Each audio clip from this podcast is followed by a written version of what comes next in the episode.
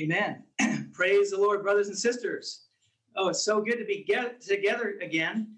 And, uh, you know, it was one year ago, one year ago, we had our conference uh, and we were at the Omni Hotel. And then just a few days later, the pandemic began to sweep across the country and, and uh, everything had to shut down. And so we are here at the second um, you could say the second virtual college conference, and hopefully it's the last one. Hopefully it's the last one. Praise the Lord. And as the brothers have mentioned, uh, we have uh, been going through John. We've been going through very slowly, actually. The first conference a year ago on John, we only covered three and a half chapters. And then last fall, we also covered three and a half chapters. That brought us up to chapter seven. And now we're going to start tonight in chapter eight. And this chapter is titled, if you have the, if you have the outlines, you can see the title. It's the need of those under the bondage of sin, life's setting free. Praise the Lord.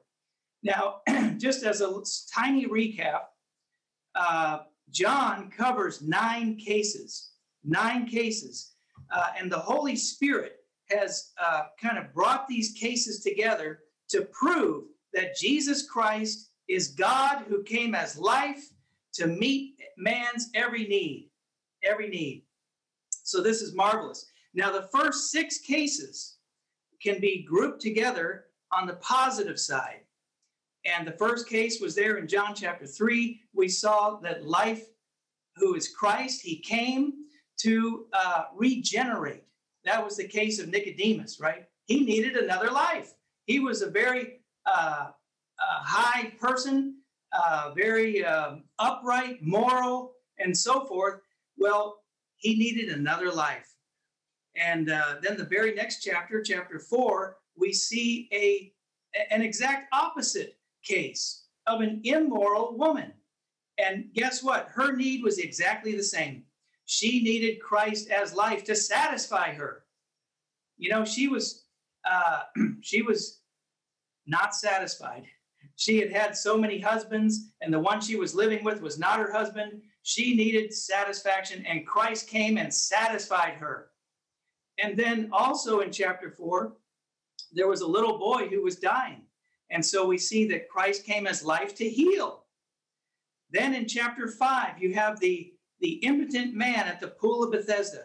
And he had been laying there for 38 years, totally unable to do anything and uh, and the Lord simply came and He spoke a life giving word to him. He said, "Do you want to get well?" And uh, he said, "Rise, take up your mat and walk." And so, just through His speaking a life giving word, that man was made alive, and uh, he was uh, oh he rose up from his from his mat after 38 years. Praise the Lord. That was life's enlivening then in chapter six, we saw life's feeding. Christ came as the bread of life to feed us, to feed every man. In chapter seven, which was the very last chapter that we covered last time, you see life's quenching of man's thirst. Man is just thirsty. Thirsty. This world just makes us thirsty. And Jesus, he stood up on the last day of the great feast the Jews had been feasting and drinking and drinking and eating for seven days. And at the end of that feast, he stood up and he cried out and he said, If anyone thirsts, let him come to me and drink. Oh, and, and he made himself available as the, the thirst quenching, life giving spirit. Praise the Lord. Now we come to chapter 8 and we begin a little cluster of three negative cases. And these cases have to do with sin, with blindness, and with death. And so here with chapter 8, we have the matter of sin and the need of those under the bondage of sin. We need to be set free from the bondage of sin. And this chapter, I might mention that John chapter 8 is like no other chapter in the Bible. This chapter, it exposes sin so thoroughly and completely. Uh, and that's what we're going to see tonight. Tomorrow morning, we'll see the matter of how the Lord deals with blindness. And then tomorrow night, how he deals with death, death itself. But then we don't, we don't want to just see that Christ comes as the solution uh, to deal with this matter of sin, but he himself releases us and frees us from the bondage of sin. He doesn't just take sin away, but he frees us from the bondage of sin. So, what I want to do here at the beginning, of course, if we were in person, I would ask you to uh, take turns and read through these verses. But uh, since we're virtual, I'm just going to read through these first 11 verses for all of us together, just to kind of set the stage. So, starting with verse 1 But Jesus went to the Mount of Olives, and early in the morning he came again into the temple, and all the people came to him, and he sat down and taught them. And the scribes and Pharisees brought a woman caught in adultery, and having set her in the midst, they said to him, Teacher, this woman has been caught committing adultery in the very act. Now, in the law, Moses commanded us to stone such women. What then do you say? But they said this to tempt him, so that they might have reason to accuse him. But Jesus stooped down and wrote with his finger on the ground. But then they persisted in questioning him. He stood up and said to them, He who is without sin among you, let him be the first to throw a stone at her. And again he stooped down and wrote on the ground. And when they heard that, they went out one by one, beginning with the older ones, and Jesus was left alone. And the woman stood where she was in the midst. And Jesus stood up and said to her, Woman, where are they? Has no one condemned you? And she said, No one, Lord. And Jesus said, Neither do I condemn you. Go, and from now on, sin no more. Well, that's the story. The uh, the religious Jews they were they were really bothered by this man Jesus. You know, everyone was flocking to him, and he was uh, really causing some trouble regarding their religion, regarding their practices, and uh, and they really wanted this guy to get out of the way. They wanted him gone. In fact, uh, elsewhere in the Gospel of John, it tells us they wanted to kill him. They wanted to kill him. So at this point, they really thought they had him. They thought they caught him. They, they thought they had some ground to accuse him because, you know, uh, they actually caught somebody committing adultery in the very act. At least they had the woman. I don't know what happened to the guy. You know, it takes two to tango. But, anyways, uh, they had her, they brought her, and uh, and according to the law of Moses, she should be stoned, right? She should be stoned. But they didn't do it. Instead, they brought her to Jesus because they thought we finally got this guy. Uh, they said in uh, in the verse there, they said, "This woman has been caught committing adultery in the very act, and in the law, Moses commanded us to stone such women. What do you say?" Well, earlier in John, in chapter 3, verse 17, it says, For God did not send the Son into the world to condemn the world, but that the world might be saved through him. Well, Jesus, if you're the Savior of the world, what are you going to do here? Are you going to save this woman or are you going to set her free? Are you going to condemn her or are you really the Savior of the world? You see, they really, this was a serious situation, and they were ready to throw stones at her. If he had said, Yeah, go ahead and stone her, then how could he really be the savior of the world? But on the other hand, if he said, No, no, no, don't, don't stone her, uh, you know, God is love, and we need to uh, just uh, forget about this sin and, and so forth, don't stone her, then uh, then they could accuse him of breaking the law of Moses, right? And so they had him trapped. They had him trapped. This was a very serious situation, and they thought they were pretty smart, but actually they were they were pretty stupid. They didn't realize who they were dealing with here, right? Uh, but what did the Lord do when they began to uh, kind of attack him in this way? what did the Lord do? He simply stooped down on the ground and began to write on the ground. He didn't say a word. He just stooped down and began to write on the ground. There's no record of what he wrote. We don't know. Some people speculate, but nobody knows what he wrote. Uh, and, uh, you know, we just need to realize that these guys were standing there with probably had their stones in their hand. They were probably tossing their stones up in the air, just waiting. What do you say, Jesus? What do you say? They were hot. They were boiling. They were ready to stone this woman. In fact, they were ready to kill Jesus. And Jesus, by stooping down on the ground and writing on the ground, he calmed the whole situation down. He cooled it down. He cooled it down. And uh, you know, this this should really be a lesson for us, because as those who follow the Lord, uh, don't be surprised if on some occasions you'll be confronted with very similar situations like this. Okay, where you will be tempted to say yes or no, right or wrong. But you have to realize that these kinds of questionings they are all wrapped up with and all twisted up with the tree of the knowledge of good and evil. and if you say yes, you're in trouble. And if you say no, you're in trouble. You see? So, but that's what they want you to do. They want you to say yes or no. They want you to say right or wrong. Uh, because then they've got you. They've got you trapped. Um, They'll say, "Oh, you say you're a Christian? What do you think about this uh, this thing, this issue going out there in society? Yes or no? What do you say about this political issue? Right or wrong?" And the moment you say something, uh, they've got you trapped. Sometimes it's better to say nothing at all, right?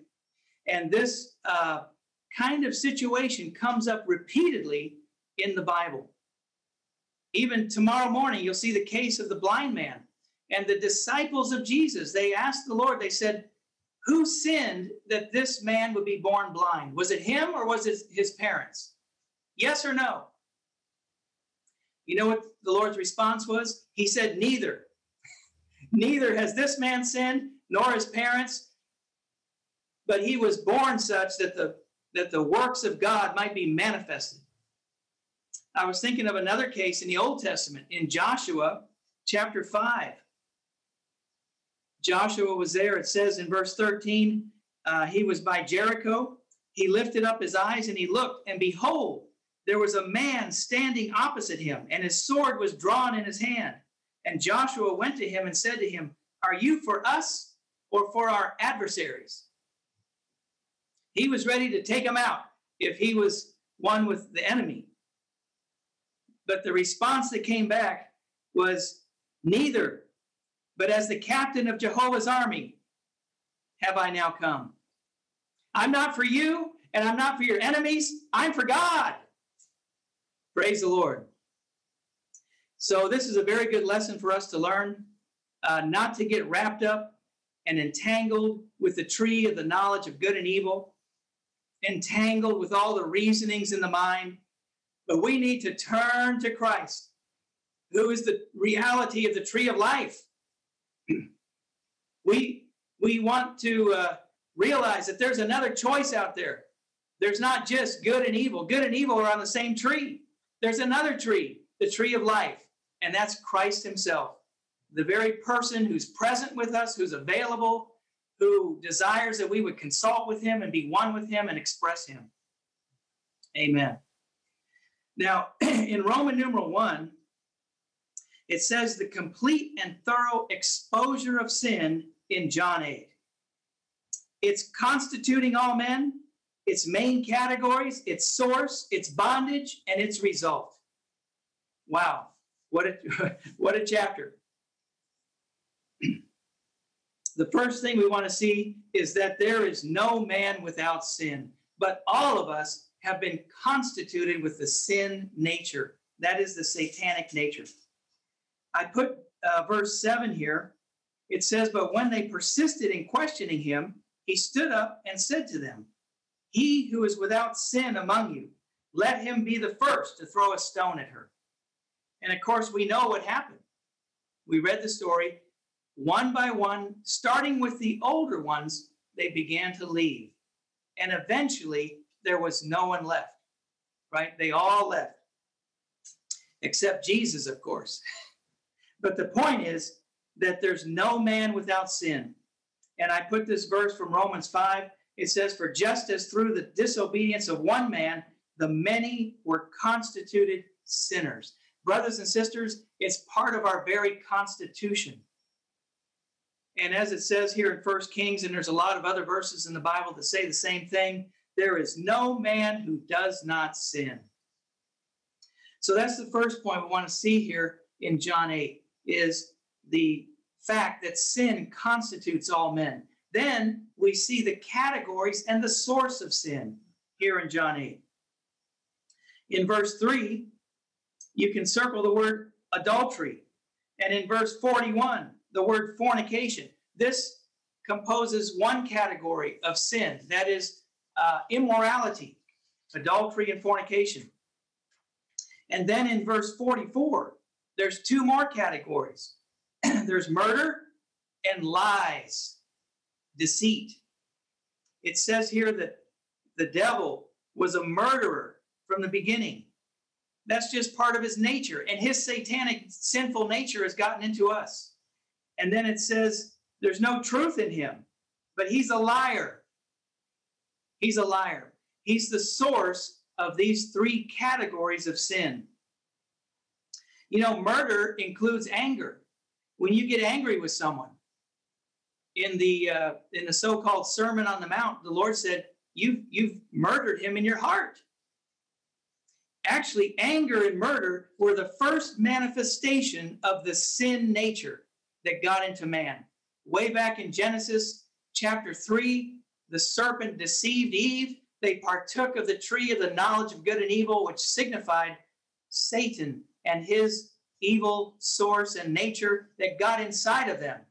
And in the very next chapter, when Cain, the son of Adam, offered a sacrifice to God, God rejected his offering, and it says that Cain got very angry and then he murdered his brother Abel.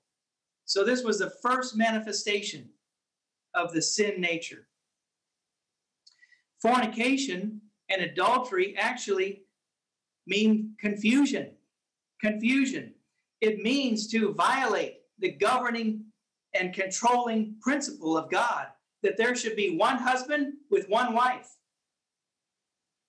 So fornication brings in confusion in order. And brothers and sisters, uh, I'm just very burdened about this point that we have to realize that we have a body of flesh of sin, and we have to have a healthy fear of our flesh. And we have to be on guard not to give any opportunity for the flesh. This is uh, Romans 13 14. It says, Make no provision for the flesh to fulfill its lusts. We have to have a healthy fear, brothers and sisters, of the flesh of sin. We all have it. We're all constituted with the sinful nature. It constitutes us, and it it's not getting any better. It probably only gets worse. It does not improve. So we should have no trust in the flesh. You know, back uh, back when I was a college student, um, there were two famous TV evangelists who fell into adultery, and their ministry was ruined. And then a little bit later, in 1990, Time magazine interviewed Billy Graham. And they asked him this question. They said, How have you been able to preserve yourself and not fall in the same way that these others have?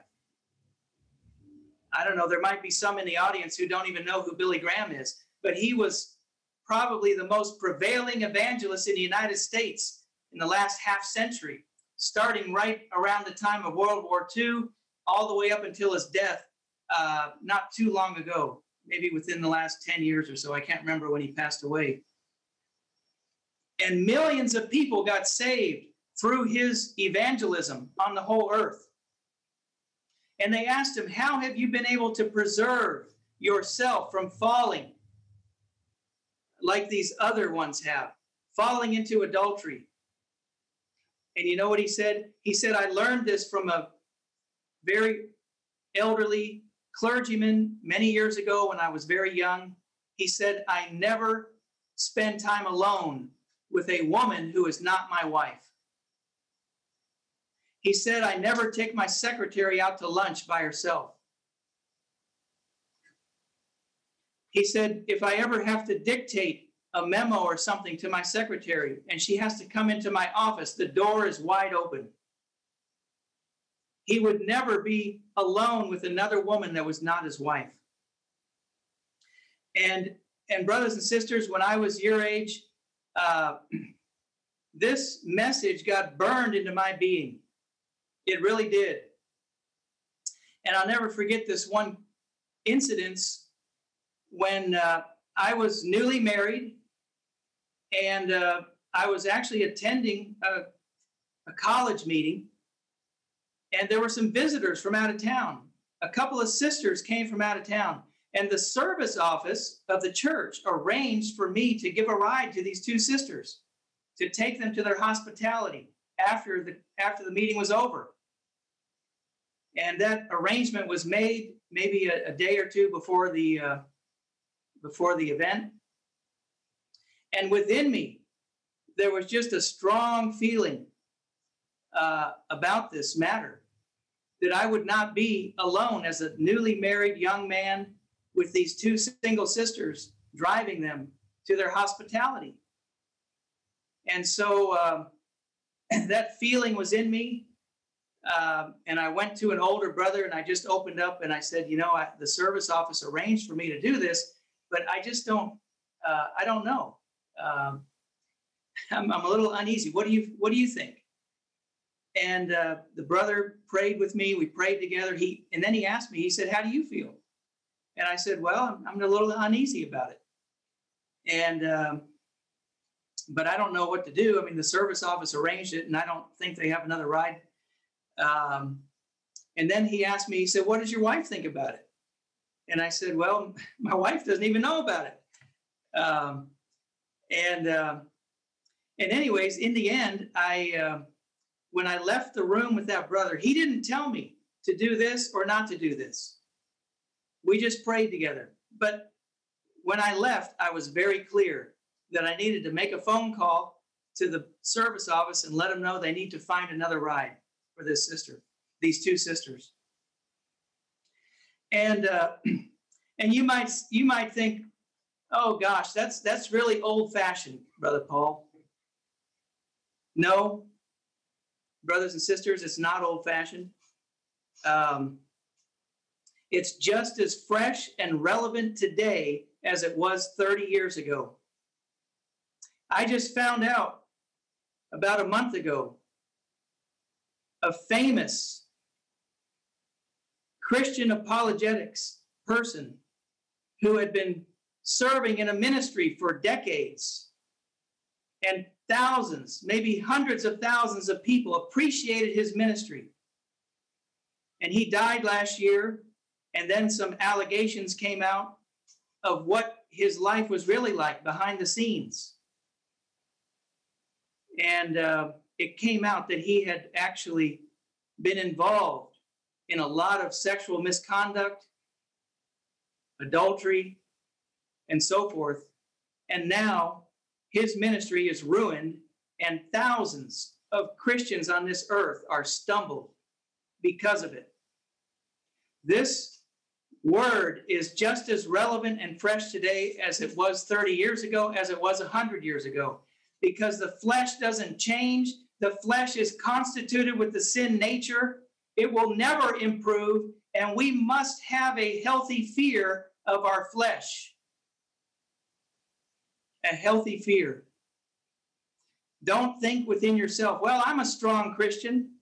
I have morning revival every day. I read the Bible. I touch the Lord. I love to sing to the Lord. I exercise my spirit. No, if you make provision for the flesh, there's a very good chance that the law of the of sin, the law of sin, it's, it's a powerful law. It will overcome you and it will take you down. So I just was burdened to share this word uh, on this matter of, of sin in our flesh.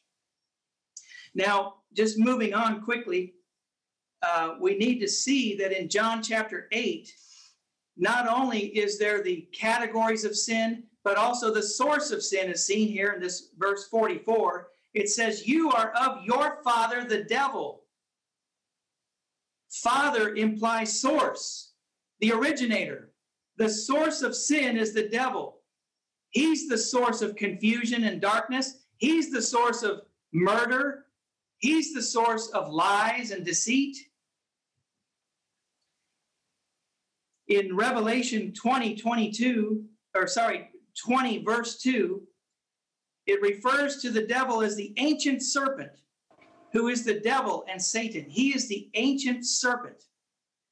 And then in Matthew 23 33, the Lord calls the religious Jews there. He says, You serpents, brood of vipers, how shall you escape the judgment of Gehenna? So Satan is the, the ancient serpent, and we are the children of this serpent. We are serpents. We are a brood of vipers. We've been snake bitten. We have the poisonous nature of this of Satan himself. So he's our father. We're his children. From our birth and lineage in Adam. Now, moving on to verse 34, it shows that sin brings in a bondage and a slavery.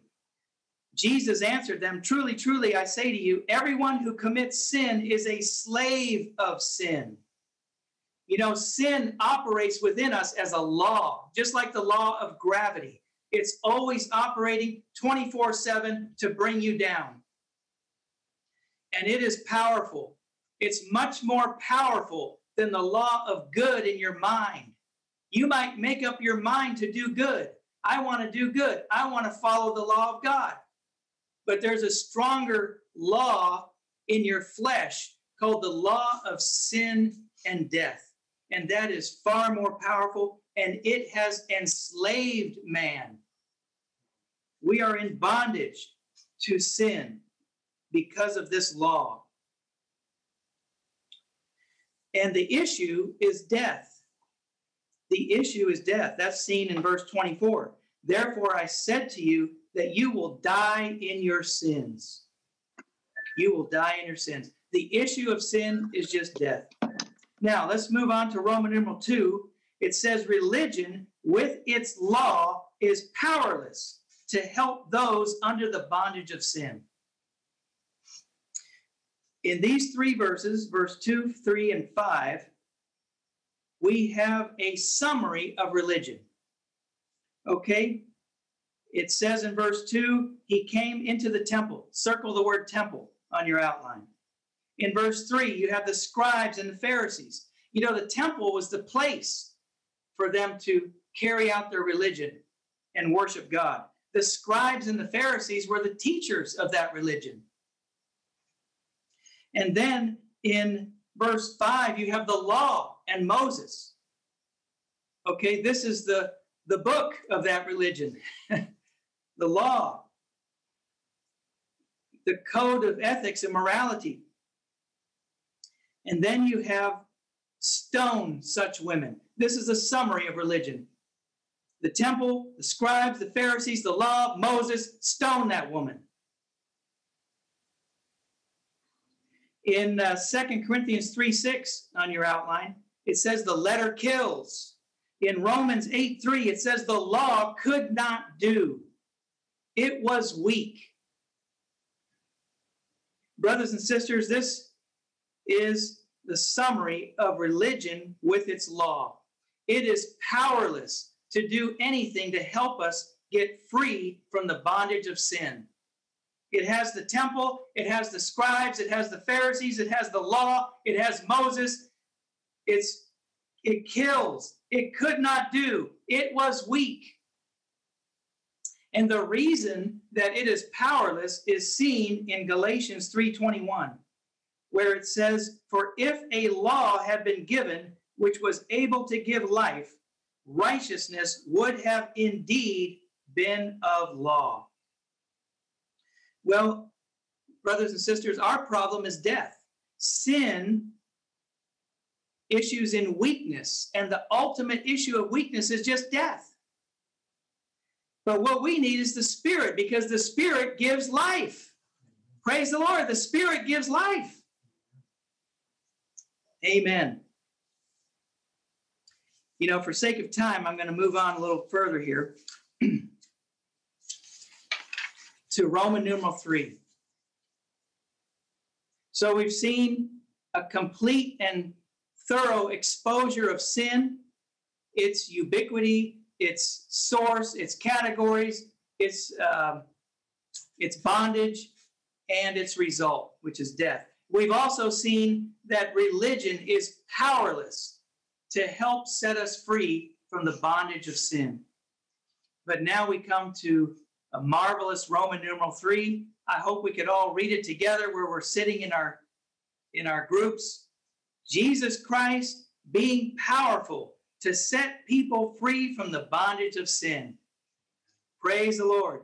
You know, religion, it might be good, but it can't give you life. It can't give you life. We are dead, and that's what we need is life. Back in John 5, there was this impotent man there who, who had no ability to do anything to help himself, and religion could not help him. And the Lord said, He said, The day is coming, the hour is coming when the dead will hear the voice of the Son of God, and those who hear will live. We need a living person to come and impart life into us because we are actually dead. Without Christ, people are actually dead.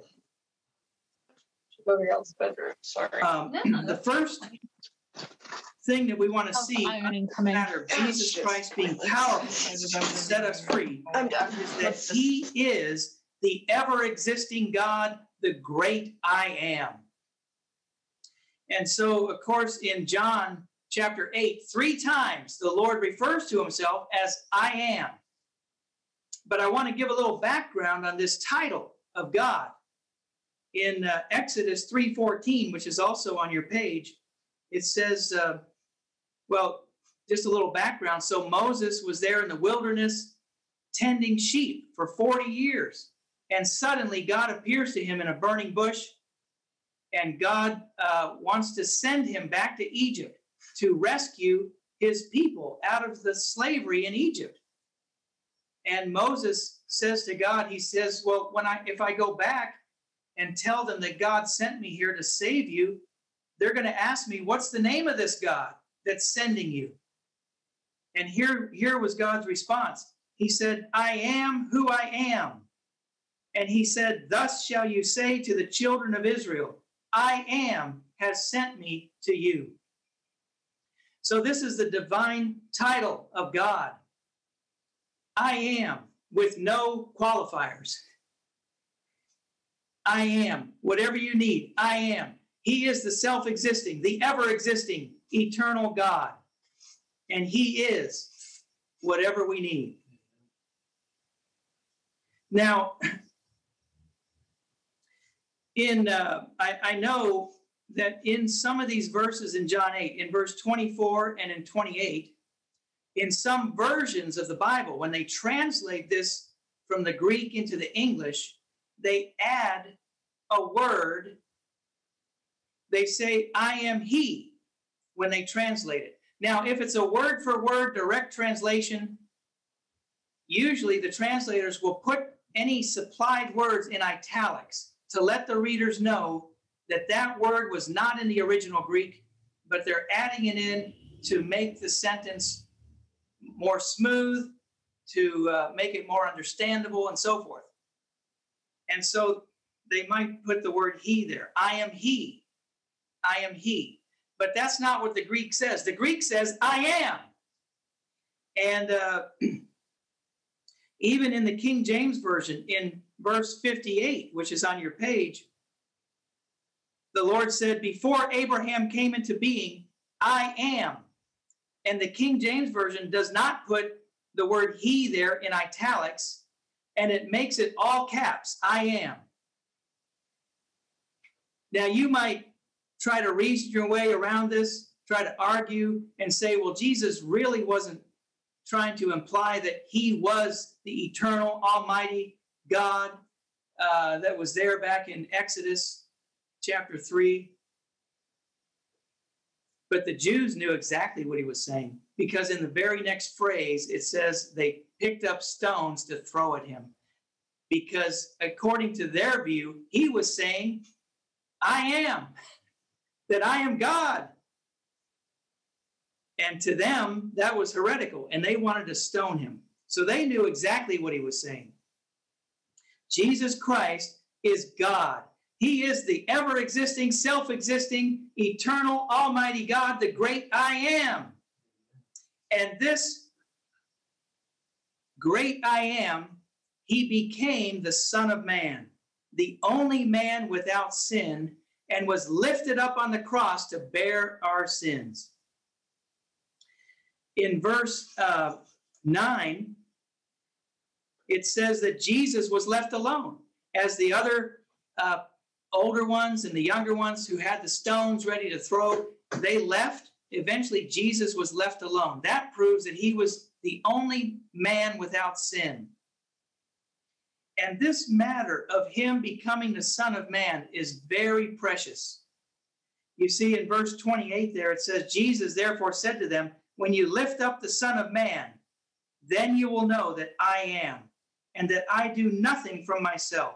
But as the Father has taught me, I speak these things. Well, the fact that he became the Son of Man implies a humbling, it implies a, uh, a lowering of himself because he is God. He's equal to God. The Father, the Son, and the Spirit, the three of the Godhead, uh, are equal. They're all eternal. They coexist. They co-inhere. They mutually indwell one another. Jesus Christ is God, but he, the second of the divine Trinity, humbled himself and submitted himself to the first of the divine Trinity, to the Father. So this implies a humbling. And in so doing, in so doing, he could be touched with the feeling of our weaknesses. That's why I put Hebrews 3, uh, 4.15 here. It says, we do not have a high priest who cannot be touched with the feeling of our weaknesses. That, that's a double negative, right? We do have a high priest who can be touched with the feeling of our weaknesses and one who has been tempted in all respects like us, yet without sin. Praise the Lord. This is so touching that he can actually sympathize with us. He can be touched with the feeling of our weaknesses because he, as the great I am, became the Son of Man, became the Son of Man, and he can be touched with the feeling of our weaknesses. Then he said he was lifted up. He was lifted up um, and I want to give a little background on this matter of being lifted up because often we think of, when we think of redemption, we think of Christ as the Lamb of God who shed his blood for the forgiveness of our sins. But repeatedly in the Gospel of John, the Lord says that he was lifted up. If I be lifted up. So we have to see that for redemption, the Lord had to be the Lamb of God. But for dealing with the serpentine nature, the sin nature, the satanic nature, uh, he had to be lifted up in the form of a serpent. And he did this, brothers and sisters, as the Son of Man. Now, what I'm about to tell you will make the evil spirits and the demons shudder. The devil hates this word.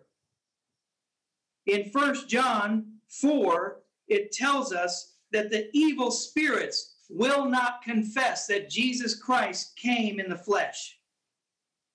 They will not confess that Jesus Christ, as the Son of Man, has come in incarnation, that he came in the flesh, that he is the great I am, incarnated, come in the flesh, to be the Son of Man. Satan hates this. The demons, the evil spirits will not confess this. but the Lord said in John 3:14, and the verse is there on your page, and as Moses lifted up the serpent in the wilderness, so must the Son of Man be lifted up. Could you believe that the Lord would liken himself to a serpent? But you need to understand the background here. This is coming from the book of Numbers, chapter 21. And Moses had led the people out of Egypt and into the wilderness. And the people of Israel were murmuring and complaining against God and against Moses.